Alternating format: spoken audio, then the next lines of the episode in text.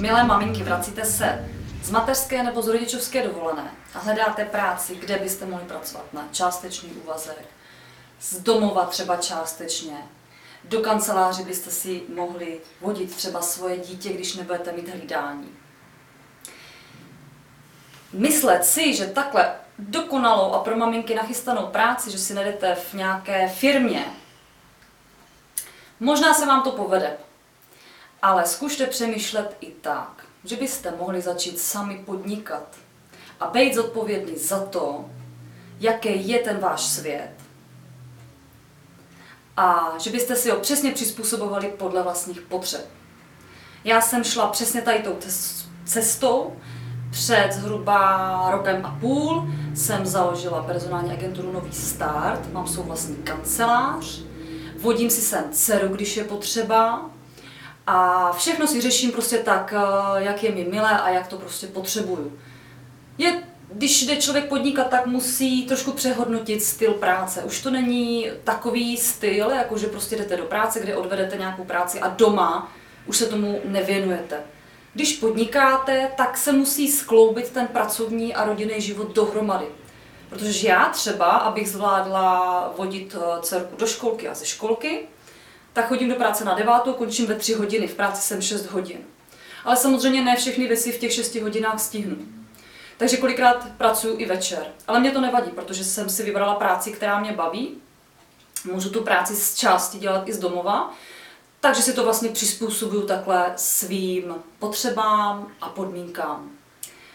Začít podnikat je úplně ideální při rodičovské dovolené. Protože pokud třeba pečujete denně o své dítě, můžete být osvobozené od zdravotního pojištění.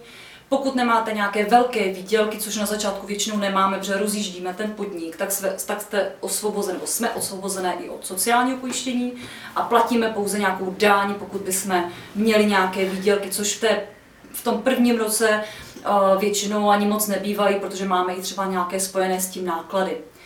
A hlavně vy v rámci té rodičovské dovolené si můžete vůbec vyzkoušet, jestli to podnikání je pro vás a jestli tou oblastí, eh, do které vlastně budete zaměřovat tu pozornost a ve které budete podnikat, jestli by vás to vůbec uživilo.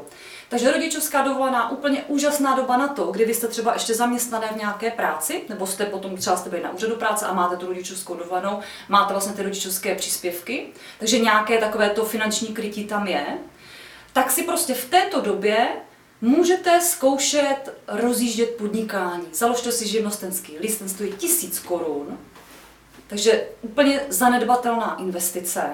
A můžete pomaličku zkoušet podnikat. Já to opravdu vřele doporučuju. Nebojme se ženy podnikat.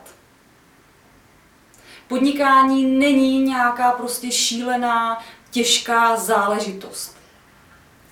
Podnikání je fajn. A je fajn hlavně v případě, kdy podnikáme v oblasti, která nás baví. Samozřejmě je fajn si uvědomit, jestli to, co nás baví, jestli se tím dá i s nějakým způsobem uživit. Protože může nás prostě bavit pletení košíků nebo pletení svetru, ale když budeme vědět, že prostě ty odběratele mít nebudeme, že prostě ten trh čínský, větnamský je prostě natolik silný v této oblasti, že prostě bychom si opravdu na sebe nevydělali, tak si nechme třeba tohleto jako koníček při nějakém zaměstnání.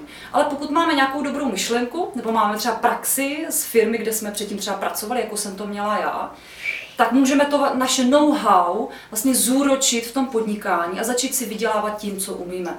A to je úplně bezvadná, skvělá záležitost. Všem to doporučuju.